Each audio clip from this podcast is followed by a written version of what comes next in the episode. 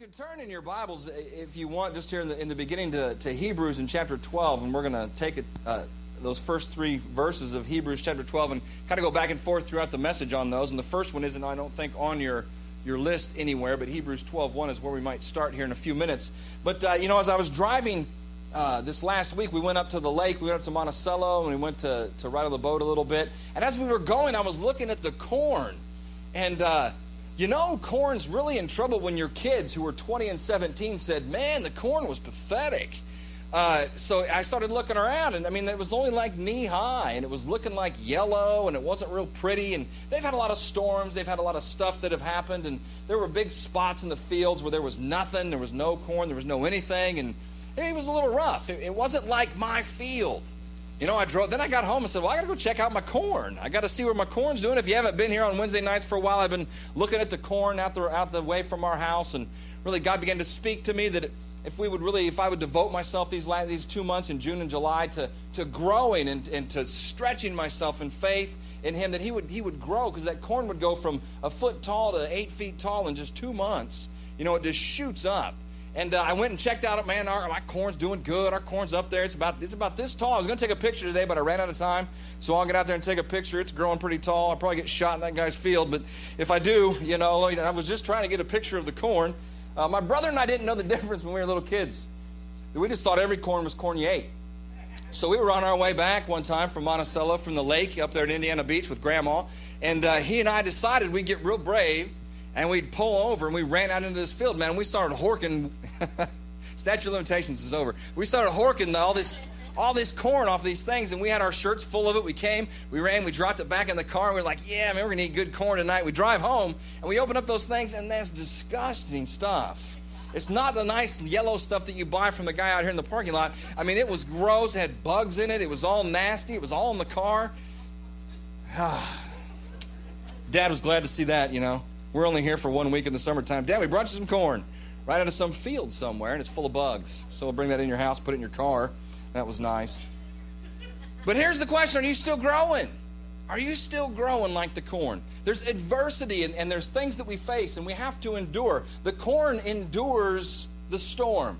Now, the, the corn that I saw earlier wasn't doing so good at enduring.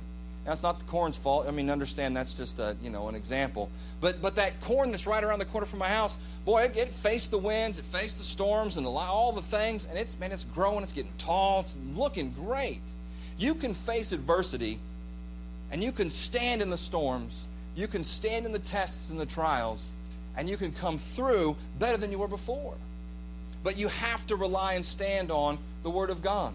And it says in Hebrews in chapter 12 says, Let us run this race with endurance. Therefore, let us, since we are, we are surrounded by such a great a cloud of witnesses, let us lay aside every weight and the sin which so easily ensnares us, and let us run this race with endurance. Let us run with endurance. It says, realize where you are, realize the race that you're running, and realize that finishing the race is the most important thing. But to run with endurance, not to burn out in the first five minutes, not to hang out and have some left at the end. But if you watch somebody that really runs a race and they know what they're doing, they pace themselves and they finish with the right speed. And when they finish at the end, they've given everything that they've had. Whether they were first, second, third, or whatever, they pretty much finish with everything on the line. And God has asked us to live our lives that way. Don't have something left in the tank when you, when you pass on. Don't flame out on God, you know, in six months. Don't try to do everything that He called you to do in 40 years in six months. You're going to blow up. You're going to blow a gasket, you won't be any good. But the other side of that is don't end up in the end saving it all. I'm going to save that one till the end. I'm going to save that one to the end. I'm going to save that one to the end. And then you die and you haven't done anything. You haven't run the race. It says, run the race with endurance. And I've shared a little bit about this particular gentleman that his name's David Goggins, and I've talked about it in a live. I had to ask Elizabeth earlier, have I mentioned this somewhere? I think I have, somewhere on a Sunday morning or something. I, I talked about this guy. His name's David Goggins. He's a Navy SEAL. And if you have YouTube, you go home on a computer, look up, get, get on YouTube and check out David Goggins, G O G G I N S. And the, the name of the, the video is Human Machine. And uh, he goes out and he runs what's called ultra marathons. The one that, that he's depicting in this particular YouTube video is 150 miles. So he's going to set out on foot and run 150 miles. His average pace it was 13.27 minutes per mile. Now that's a pretty decent mile if you're running one. Let alone 150 miles. But as you go through this video, it begins to talk about all the things that he goes through. And I'm not saying you need to go out and run 150 miles, because for you in your life where you are spiritually, one mile might be that race. And that might be the you know that might be the thing. This guy's worked himself up to the point where he's going to go run 150 miles because it pushes him to his limits and then past them. It brings up questions in his mind whether he can or cannot accomplish the thing that's in his heart. It, it pushes his body to go past what he feels and, and what is bothering him and the nuisances of, you know, kidney failure. Those kind of things that, I mean, these are the things that he, he has faced. And one run race, he ran 90 and had kidney failure, so he walked the next 60 that's not your that's not you know that's not letting these things and these situations stop you from from accomplishing the goal but he goes through this thing and he begins to talk about the way that your mind begins to react. And when you're running 150 miles at one time, that, that all of these different opportunities come. And when, when his body feels like he's at his worst and he's never going to be able to make it, he has to make a decision whether he goes on or not. But he says it's really unique that if, if you decide, if you make that decision to go through that door or over the wall or around the corner, or whatever you call it, when you do that, he said your body resets itself. Once your mind begins to make the decision and the determination that you're going through that hard place, that you're going past the thing that's going trying to make you stop, once you make the decision to go through, he says, your body resets. Now that he didn't say that was it. And at mile 30 he was done. That happens over and over and over again. And I think as believers we've been through some tests. We've been through some trials. But what we forget is we've seen some victories. You know, God has come through on our behalf. But each time, there's, there's another opportunity, there's another hardship, there's another trial, there's another test, there's another stand, there's another place for us to put to practice the things that we've learned in the past, and then to make the good decision to push through. But when we make that decision, it all begins to reset. And he says, you know, you get to that point where you're not going to stop and you're not going to give up. And in the end, you know, he runs 150 miles, he wins his race, whatever whatever that is. But he says, I don't let anybody know that anything's going on inside. At the end of the race, he does about 20 jumping jacks and he's smiling and doing his thing and he gets his trophy. And I'm sure he goes around the corner and falls down and takes a good long nap. But you know what? He gets up the next morning at 3:45 and he takes off again.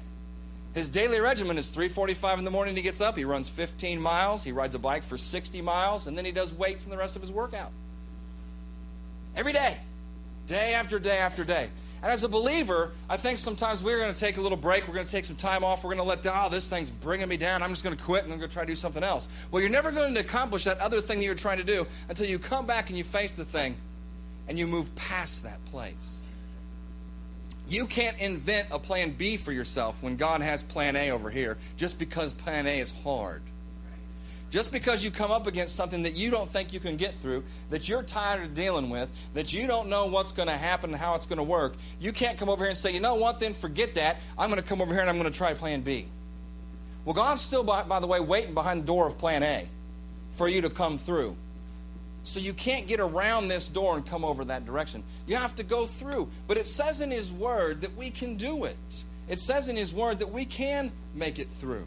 If you look in Hebrews, it's in chapter 6. And I don't know if this is in there in your list or not, but it's, it's Hebrews chapter 6.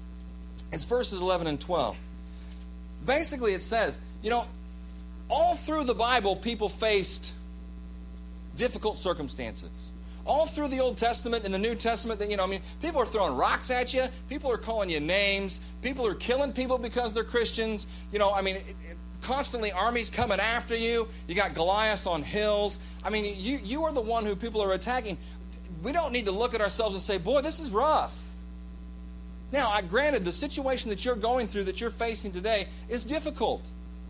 And, and it is a great test. It is a great trial. It gives a great opportunity, though, to push through that thing.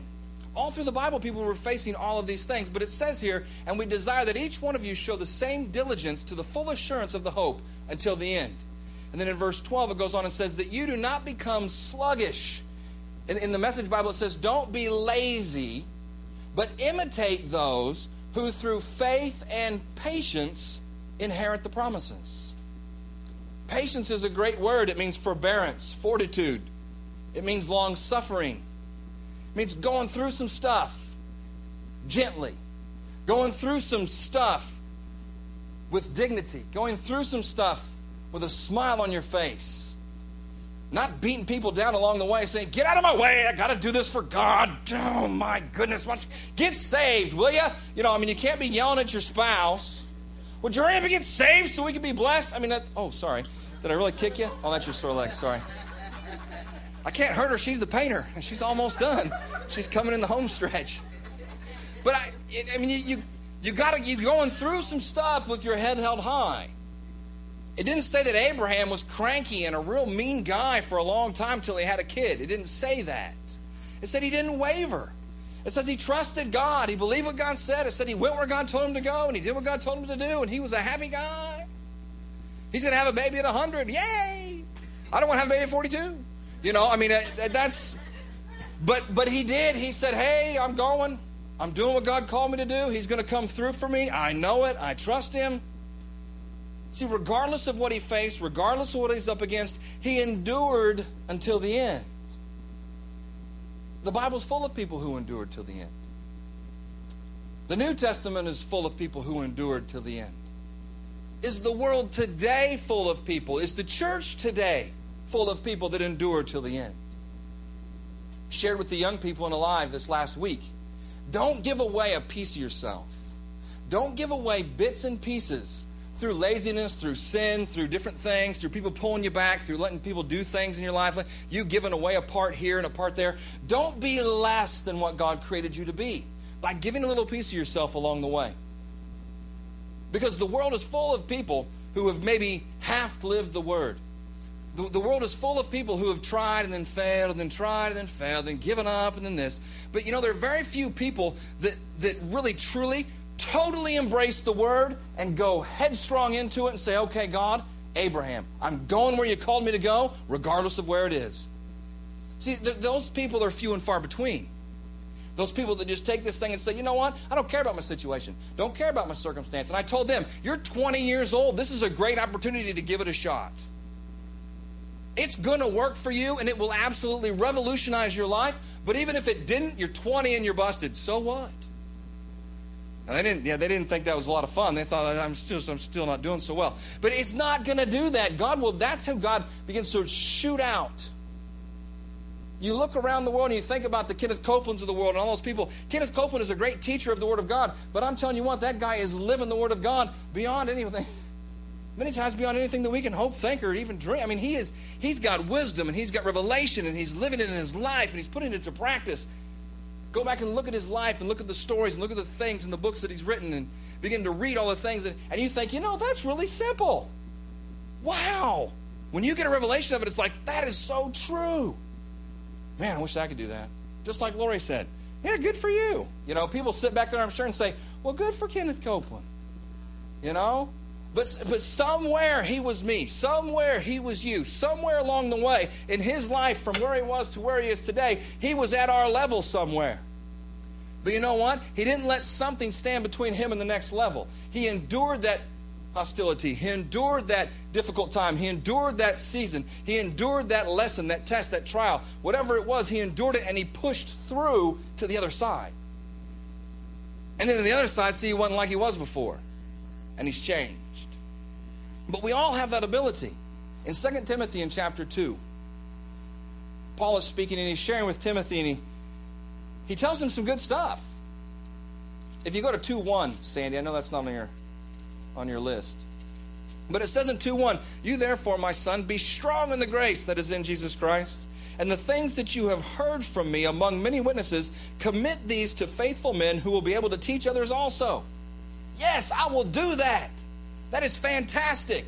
As Pastor Bill and Pastor Pam have taught us and shared with us and go out and be Jesus in this world where we are and do all those kind of things. I'll do it. I'll do it. That's awesome.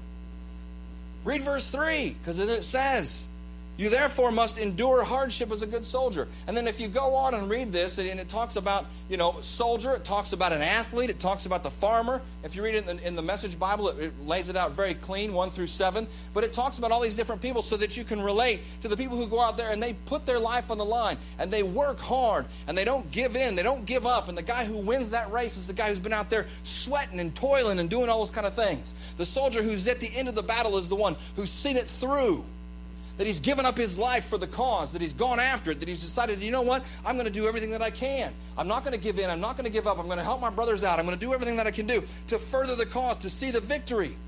We just celebrated 4th of July, Independence Day, Memorial Day in May.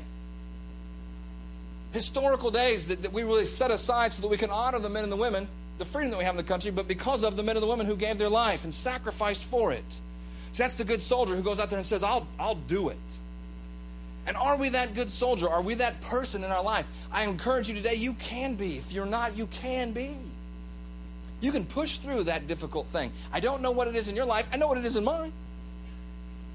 And I'm standing and fighting and pushing and going and deciding that, you know what, I'm not going to go back, I'm going to grow like the corn. And not going to stop in July, not going to stop in August, and just continue on in what God has. We each have to come to that point. In my Bible, it has a little portion that kind of expounds on that verse. And it talks about the minister of the gospel. And we are all ministers of the gospel. Not just the minister of the gospel or the pastors of the church. It, it's, it's the minister of the gospel, the person who puts the word of God to practice in their life, to reach out and not just be all God called you to be, but to bring others into the body of Christ as you continue to go and do that. And it says that that person, the minister of the gospel, treasures the word, defends it tirelessly. He learns that patience, endurance, and hard work are necessary for success in what God called him to do. And I am all for a good time. But I'm telling you what, getting your nails, your hands dirty for the for the work of the ministry, doing all those kind of that's a good time. And, and in your life, I'm sure you'll find, and you have found, that you're never more fulfilled than when you're doing what God called you to do. I don't know if you're like me, but many times I've looked back and thought, why was I dragging myself to get here? Why was I holding on to whatever that was that God wanted me to let go of? Why was I thinking that this was so important that I couldn't say, okay, God, just take it. I want to go. You know, and I was sharing with those young people, you can do that. Wherever you are in your life, whether you're 18, 28, whatever you are, you mean you can do that. You're in a great position in your life to be different than anybody that's at Ivy Tech, anybody that's over Purdue, anybody that's your age that's working. There's a lot of you out there. It's the biggest generation in the world.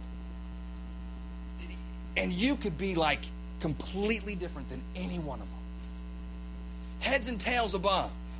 And I don't want to just always, you know, throw my kid out there, but Daniel's beginning to buy into the things of God. He's beginning to say, you know what? I really believe that this is true. He's beginning to, you know, put to practice the things that he reads. And he may or may not do it in all the areas of his life, but I can see it in the things that he says. I can see it when I'm sharing. And I'm his dad, and I'm talking in alive, and I'm sharing with these kids. And he's got it, you know, he's, he's there, and he's nodding, and he's listening, and he's taking in what I say. When grandma's sharing, or grandpa, or whoever it might be, he's listening to the things that they're telling him, and he's putting them in his heart. And then, even more than that, he's beginning to put them to practice in his life. And I think he realized my dad screwed up. and he had a few years there where he really messed things up. And I think he's determined in his heart not to do that. So good comes from everything, apparently. Praise God. God turned it all around for good. Let it be for him. That's awesome. You know, I've had some discussions that said, listen, dude, let me tell you what. I was where you were, and this is what I did, and it didn't work. So, you know, you just take that for what it is. And when he's your kid and you're down there in the basement, you can be pretty much blunt and straight with him. And I didn't necessarily say it like that, but he understood what I said. I said it would, it would definitely be your advantage to go a different direction. And he goes, Don't worry, Dad. I get it. I said, Okay. But see, he may be 20, you know, he may be 22, Brandon, you know, I mean, eh, but we're 30, we're 40, we're 50, we're 60. That doesn't matter where we are. We still have that opportunity now to, to, to go past that place where we are, to go into what God has for us. But we have to and maybe endure some things as we go. That's the one thing that over the last couple years that I've been in this position and been in this job, that's the one thing that's probably been the most difficult for me because I've been a little shielded in those 13 years where I taught and did this on the side. I was shielded from the day to day situations in people's lives. I was shielded from those opportunities where people would come into my office and tell me how awful it is after I just preached a message that said it wasn't like that. You know, and, and, and after being in Pastor Bill's class, I didn't hear all the people the next six weeks come and tell him why all that wasn't going to work and why in their life it was different. See, I was shielded from all that negative side of things, and I just thought everybody was really cool, everything was going great. I thought everything was awesome, and everybody just kind of walks around, you know, high fiving each other, and it's, it's good stuff. But what I found is, and in my life as well, I found that we all need encouragement. We need somebody to say, Come on, buck up, man. Forget that. Let's change our mind, change our mind, change our thoughts. I've had people that have done that in my life plenty. But that's the part of this thing that says, Come on. I know it's difficult. I know you're pushing through some things. But then here's where God has really given me a wisdom. What's the alternative? I mean, here's the deal. You know what the Word says, you know what, what God's speaking to you, you know what you should be doing. So, what's the alternative to, to doing all God wants you to do? Uh, not doing anything God wants me to do. Great! That's a good place to be. So, it becomes clear real quick. Oh, hold on. It's amazing how fast I can change when I stop for a second and think, hold on, this is what God said. This is the opposite, and I'm over here. Oh, I better get back on this other side. It becomes very clear. And if you have people in your life that can do that, you have the Holy Spirit on the inside of you doing that all the time. But I think many times we're becoming masters at kind of hiding that voice a little bit here and there. And when the hard things come, we tend to say, oh, it's hard. Yeah, it's tough. It's rough. Oh. And then you want to tell somebody about how hard it is. They're going through something too. Don't everybody get together and bring you all down. Somebody put on a cheerleading skirt and do a little cheer. We'll get Mike in here. We'll get him in a cheerleading outfit with some pom poms, and uh, it'll be something. But, but Tim, Timothy was supposed to endure hardship as a good soldier, which means he puts on the stuff and he goes to work and he goes to battle and he fights and he stands. Don't give up because your, your miracle, your thing, your opportunity is right around the corner. Somebody was just, God was preparing their heart to give her a plane ticket, and she says, You know what? This never works. I'm going to eat my seed. I'm not going to give nothing. I'm just going to drive all the way to. She could have had a bad attitude about driving to Florida and saying, Fine, I got to be stuck in the car with this guy for 24 hours on my anniversary trip. You know, I spent two and a half days driving. She could have been cranky. And you know what she probably would have ended up with? Cranky. And, and just what she was expecting two and a half, two and a half days of, of good time with Joe. But instead, she said, You know what? This is the desire of my heart. And right now, financially, this, is, this would be a huge hardship for us to do that. I know I can't do that, God, but I know you can. And I'm going to take my seed and I'm going to plant it in good ground. And even though I'm facing things that look like this could never possibly happen, I'm going to release my faith I'm going to trust in you to take me through this place in my life. And as she began to do that in her life, she did it so joyfully. And really, truly, if she had to drive, she would have been fine because her attitude was, hey, you know what? I am trusting God that He's going to take care of me. A little bit like the Abraham thing that said, hey, God is willing to raise Isaac up, and if not, He'll give me another one. Basically, is the way that went. And she said, I'm going to do, I'm just going to trust God. God, you're going to come through for me and boom, somebody meets him in the parking lot with airline tickets. Praise God. Luckily, he didn't park in the back. You might have missed it. Parked in the right spot. But it says that you, you have to endure stuff. Don't let the stuff, see, don't let the stuff pull you away from where God's asked you to go. The enemy's, he's great at throwing stuff. Maybe it's a good thing. Maybe it's just something to do that's going to take your time away from the God thing in your life. Don't get too many good things. 10 good things doesn't equal one God thing in your life. And so those things kind of become hardships too. Don't let all of that, don't try to outwork yourself. Go do the God thing. Don't try to do 10 good things to make up for that God thing that you're not going to do. In your life, you'll never make it unless you do the God thing. But stuff happens. Thank God Jesus endured, that he went through the stuff and he pressed through to the end. He didn't stop. He had the choice. He had a choice. He had a call, he had a plan, he had a purpose. He was on this earth just like each one of us. And he faced all of those same kind of temptations and all that stuff, and the opportunity to sin, and the opportunity to give up, the opportunity to quit, the opportunity to bring some vengeance down on people. I mean, he had, he had those opportunities in his life. He had people after him all the time, nagging him and questioning him and bothering him and, and doing all kinds of crazy stuff. But it said he persevered. It said he endured the cross, it says. In Hebrews at that third, that third verse. He endured the cross, despised the shame. But he endured. The word endure, if you look, it's on your notes. I think it's in there somewhere. It says to mean to last, to persist, and to suffer firmly and patiently. Hallelujah, I'm going through some stuff, but you ain't ever going to know. That's what that David Goggins said. I'm going through 150 miles, and ain't nobody going to know there's a weakness here. He said, I am not going to show anybody. Now, he's a Navy SEAL. But spiritually, you've been through boot camp. You know, you've been through VBI, you've taken classes, you've sat here under teaching of Pastor Pam and Bill, you've been through spiritual boot camp in your life. Call yourself a spiritual SEAL. And don't go, don't go giving in anywhere. He said, no weakness, nobody knows. And it's amazing when you watch him. The guy in the beginning of the race says, uh, the, the, the course is 10 miles. So go ahead, take your time getting used to it. He said, You got 15 laps.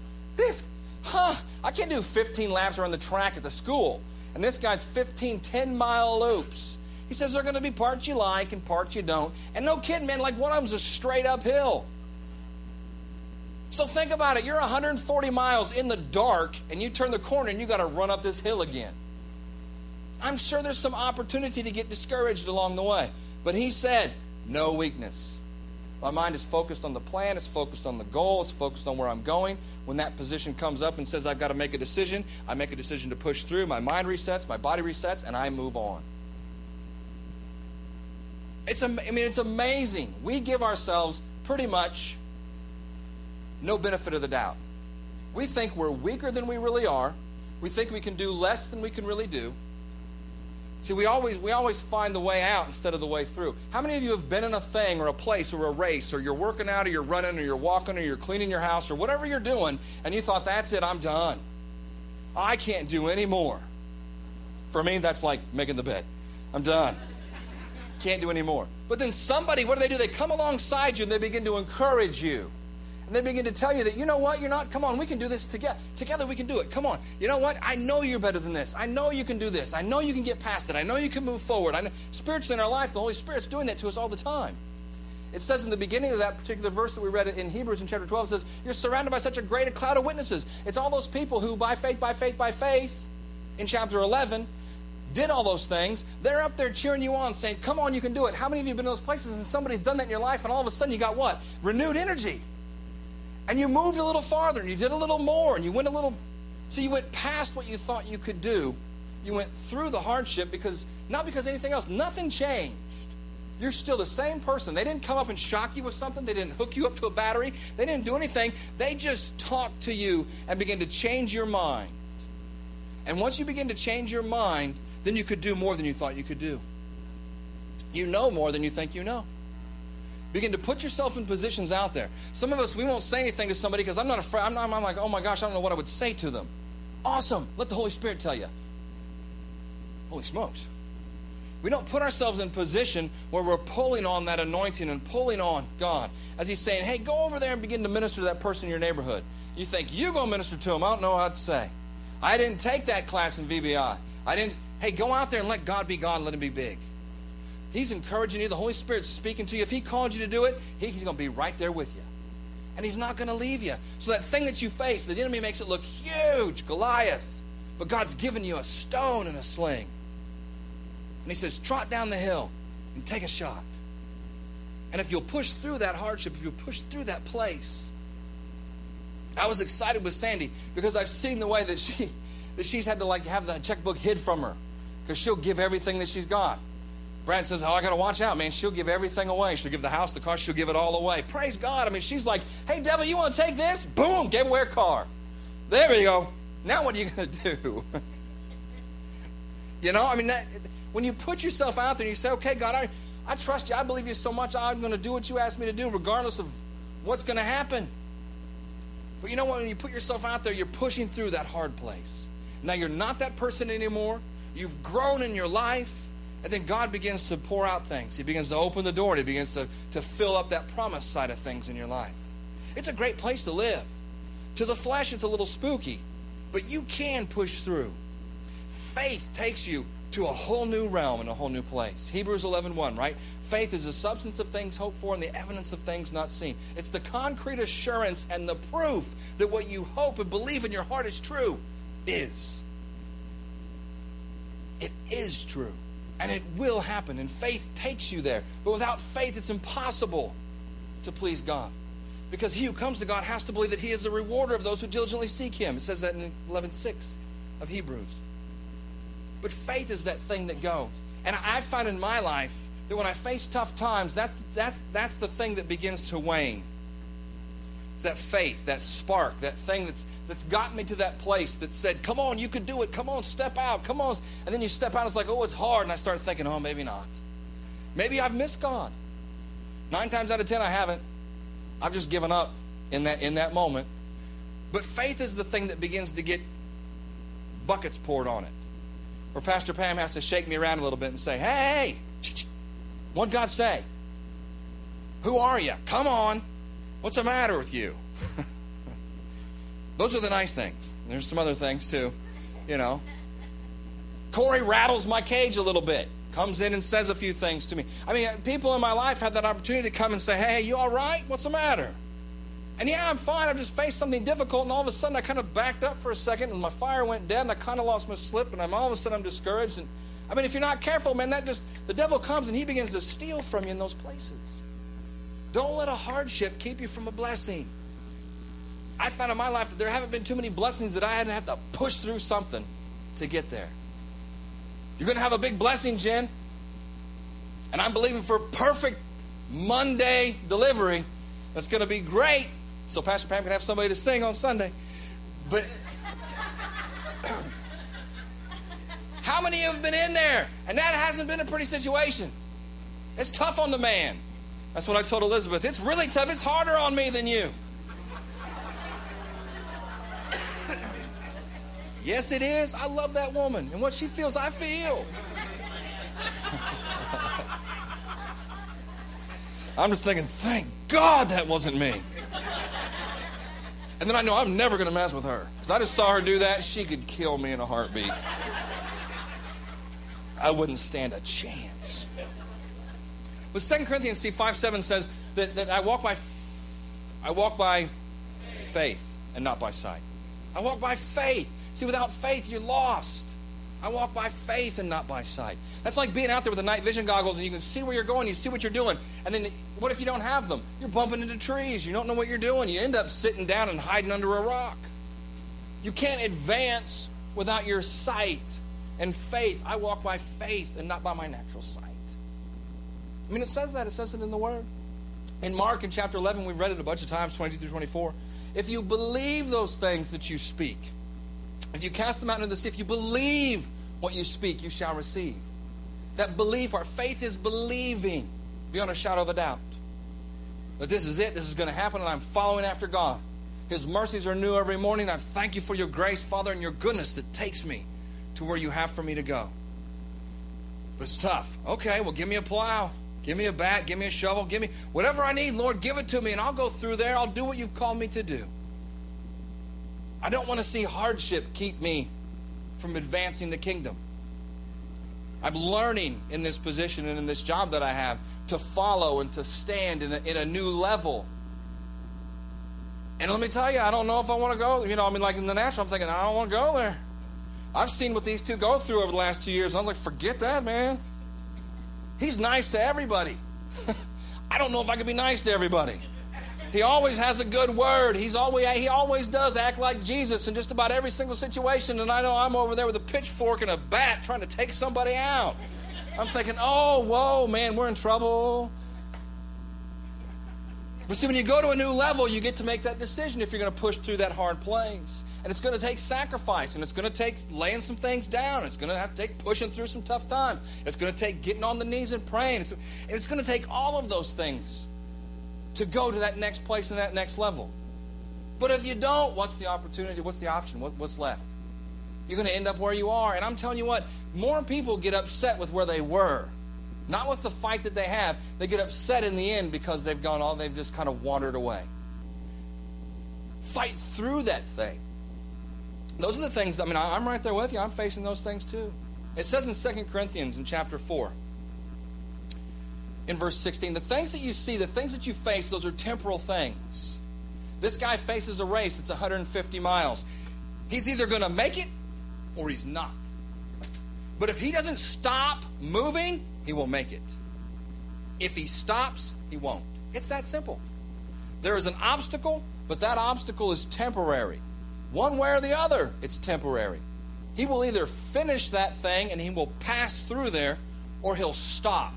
So either way, it's gonna it's gonna it's gonna mean something to him. But it says here in verse 16, it says, Therefore we not lose heart, even though our outward man is perishing, yet the inward man is being renewed day by day. That means on the inside you're getting better, on the outside, whatever. We're getting older, we're moving on, whatever that might be. But then it goes on and says, For our light affliction, which is but for a moment, is working for us a far more exceeding and eternal weight of glory. Now that's the part sometimes that we, you know, it's that, man, we're working towards something. And God's really put that in my heart over this last about six months. Is this idea that, you know what? You have an opportunity of like 85 years on this earth to make a difference for the kingdom of God. And that is what you're going to live on in your life for 85 billion years after that. See, for eternity after that, the reward for the things that you do on this earth, you're rewarded here on earth in this time where you are, but it also says in heaven. And that's the part that God's really begin to, to begin to put in my heart and begin to speak. To be a servant, to love people, to, to help people, to reach out to people, to bring Jesus to people, to change people's lives, because it's about, it's about bringing people into the kingdom and seeing God be big in their life. Our life is just a life that we live. That's difficult. That's a, that's a tough concept many times for us to understand and to get. But, but if, you, if you turn yourself over and say, God, whatever you called, I'm good. Whatever you ask, I'm there. I'll do whatever you want me to do whenever you want me to do it. I'm telling you, the fulfillment that comes with that, with that on this earth is beyond anything that you can hope, think, or ask, or dream. I mean, it really is. But it, but it really begins to be the, the rubber in the road, so to speak. And it's this, this eternal thing. It's this thing that goes on beyond. And I started thinking about it in my life. Well, so what if I didn't save like a million bucks? Have you seen that commercial where those dudes are carrying around the money and that's their number? And, and they say, This is my number. This is what I need to, rely, to, to retire. Well, it's like the million five. I, am not going to make a million five in my in, in income, probably. If I taught, I would never make that. And this guy's carrying it around. That's what he saved. And I thought, oh, my life's over. Immediately, that did not make me feel better about myself. That made me feel worse about myself. Because my number's about 56 bucks. Because that's about what's in the pocket. Or, you know, the chicken I it's like, whatever. I mean, that was it. I started thinking, God, What's my number? You know, what do I? I'm in trouble. I ain't got no number. And I got nobody that's helping me get a number. Do I, do I need a number? And it was real easy. It was a piece that came that said, I'll take care of it. I'm your number. What are you planning in the kingdom of God? Oh, it's kind of like E.F. Hutton. It was E.F. God Hutton. He was speaking to me, and I heard what he was saying.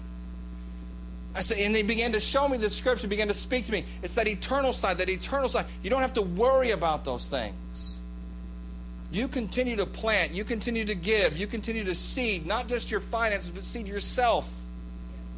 You begin to seed yourself into what I've called you to do, and then let me take care of all of that stuff. Doesn't it say that in my word? Yes, it does. That, that if I'll give, if I'll seed myself, that you'll take care of all those things. And he said, Have I got? Yeah, you got me this far. Can I get you? The, yeah, you can get me the rest of the way. Will you stop watching those commercials? Yes, I'll turn them off. I won't worry about my number anymore. Because then he began to speak to me. Who cares what your number is? What if you spent your whole life trying to amass this thing? When you get done and you die and you go to heaven, it stays here. Now, I'm all about, you know, taking care of the family and all those other ones, but I took care of mine by speaking the word into their little lives and bringing them up to do what God called them to do so they could hear the Spirit and they could grow and they could be all God wanted them to be. I don't financially have to take care of them the rest of their lives. Oh, would I love to? Sure. But see, I'm just going to give myself to them. And then when I'm done, I know I gave everything that I had. I did everything that was possible that God wanted me to do. That I didn't let hardship stop me from pushing through. That I said, you know what? Bring it on. You know, I mean, you can get in those places and then you can run, or you can get in those places and you can push through. And it's time as believers, it's time in my life to face that thing and then push through. Because I found what's on the other side is much greater than the difficulty it was to get through there. I mean, you have to push through some stuff to get there. It goes on in the end in that one in 17, in 2 Corinthians, in chapter uh, 4 there, in 17. My Bible's falling all apart, so I'll try to. Oh, there it is. It says, For our light affliction, which is but for a moment, is working for us a far more exceeding and eternal weight of glory. In verse 7 and 18, it says, Well, we do not look at the things which are seen, but at the things which are not seen. Because the things which are seen are temporary, but the things which are not seen are eternal. How are you planting? How are you walking? How are you. See, what are you speaking? What are you seeing? Are you seeing those things that are out there, or are you seeing them as they are? Did you see, like my, my parents saw me as something different than what I was for a whole chunk of years. Thank God they saw me as what I was supposed to be and not what I was being. Because they knew enough to know that this word was true. That if, if they would keep their focus on what I'm supposed to be and what God called me to be and speak those things into my life and not the stuff I was doing, to love me right, well, you want to you wanna think that wasn't hard? I'd have put me in a closet. I'd have, I'd have got me a one way ticket to somewhere that wasn't Lafayette. Quick because they're starting a church and I'm wandering around doing all kinds of stupid stuff. At one point, and I don't think I've ever said this.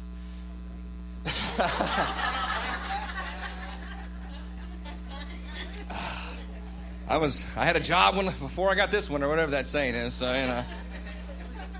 Well, I was looking for a job when I got this one, so I'll be looking for a job again. That's whatever. But I was on a bus trip to Chicago, and uh, my dad had a business, you know, and he, he did some advertising, and part of the benefit was they sent, you know, they gave him a, a ticket on this bus to go to the White Sox game, sit in a suite. Ride this bus up there, sit in the suite, you know, and hang out. I think you I talked to you about this one time, but you know, you sit in this suite and there is nothing but booze everywhere. And so I was like, Amen. This is perfect. And it's free. And I was never one not to drink a free anything. So if it was free, I was going to finish it up because I didn't want to leave anything on the table. And you better check my pockets when I leave because I probably had some extra. But when I, you know, when I was on this bus, there was a dude from church on the bus. And I didn't really probably set the best example. And you know, in the end, I mean, I had to go to this guy and say, look, now I didn't change my life or nothing, but I did know enough to go to this guy and say, look, I'm sorry, don't take this out on my parents. I am an idiot, and this is this is all me throwing up in the bus. Okay, it wasn't them. they didn't send me on this trip. Thanks for helping me home. but it wasn't them. That's a hardship. See, that's an opportunity for somebody to decide that they're going to look at what is out there and not what they see. And so I say that to you for encouragement if you've got kids and family members and people who are out there doing things that they, they ought not and not really living the life that they should be living. That don't give up. Push through. Push through for them in that hard place. I know it. I know it had to be hard. I've been thanking my mom ever since. Thank you. I've come to her a few times and said, "Thank you for doing that. Thank you for pushing through. Thank you for praying for me. Thank you for not giving up on me." That they didn't speak a bad word. That they just ref- they flat out refused to say bad things about me. And I was giving them every opportunity to give that. You know, I mean, I'd say, "Here's another opportunity as I fall down your stairs into the basement." Thank God for baby monitors. Man, they tell on me all the time as I tumble down the stairs. But they decided that me now was worth the sacrifice then. And we're talking five, six years of sacrifice. You know, and then from then to now, another 10 years or whatever. You know, what I mean, so this has been a long road, but, but they decided that that was worth it. The silence and not saying what they felt and not saying what I deserved and not wrapping me up against one of these poles See, that was worth it to them to say, you know what? God has a better way. This is a hard place. We have to endure. We have to push through. Why?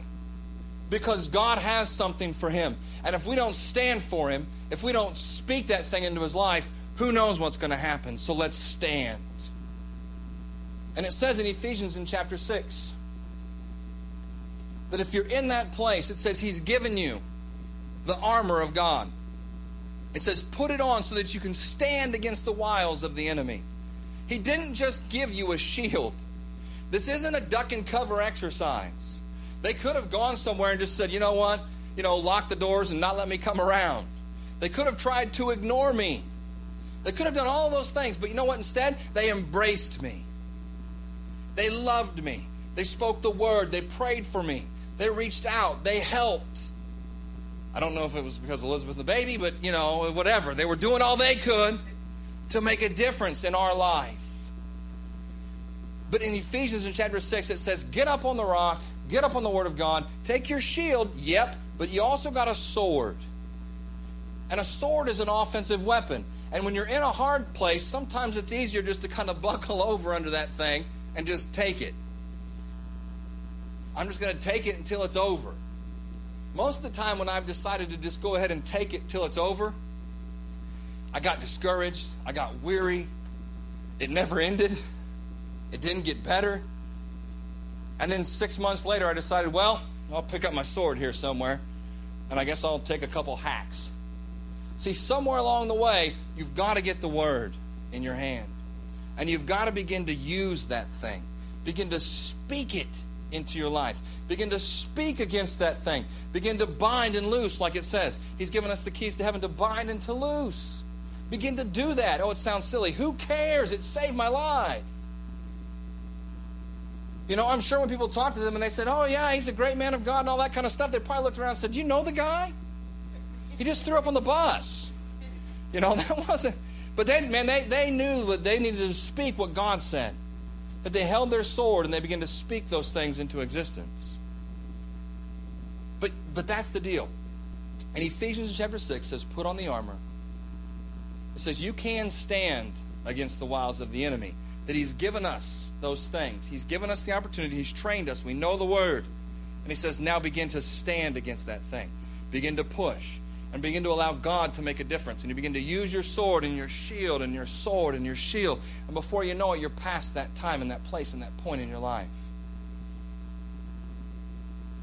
But there's going to be another one. Pastor Bill's noted for saying adversity will come. You know, and we all go, oh, awesome. He goes, no, really, it's going to come. How you deal with it's going to make the difference and be the determining factor in your life of what happens. You will face adversity. And it doesn't matter what it is in your life. Maybe it's airplane tickets. You know, maybe it's maybe it's food for the week. Maybe I mean whatever you're facing that seems like a hardship, that's serious to you. Where you are in your life, that is serious. But we serve the same God, and He's a good God. And He's provided the way and He's opened up doors for you in the past, and He'll do it again in your life. But don't give up in the hard time. Push through. Endure till the end. Let God be. We hope you've been encouraged, strengthened, and challenged in your walk with Jesus. If you need prayer for situations in your life, we encourage you to email us at prayer at victorylafayette.org or call our offices at 765 447 7777. If you desire to make Jesus the Lord of your life, or if you have drifted away from the relationship you once had, I encourage you to pray this prayer with me today. Heavenly Father, I believe that you love me. I believe Jesus died for me and rose from the dead. Today, I confess Jesus as my Lord and Savior, and I receive the forgiveness for all my sins. Holy Spirit, I thank you that you come into my life and empower me to live a victorious life. Thank you for saving me. In Jesus' name, amen.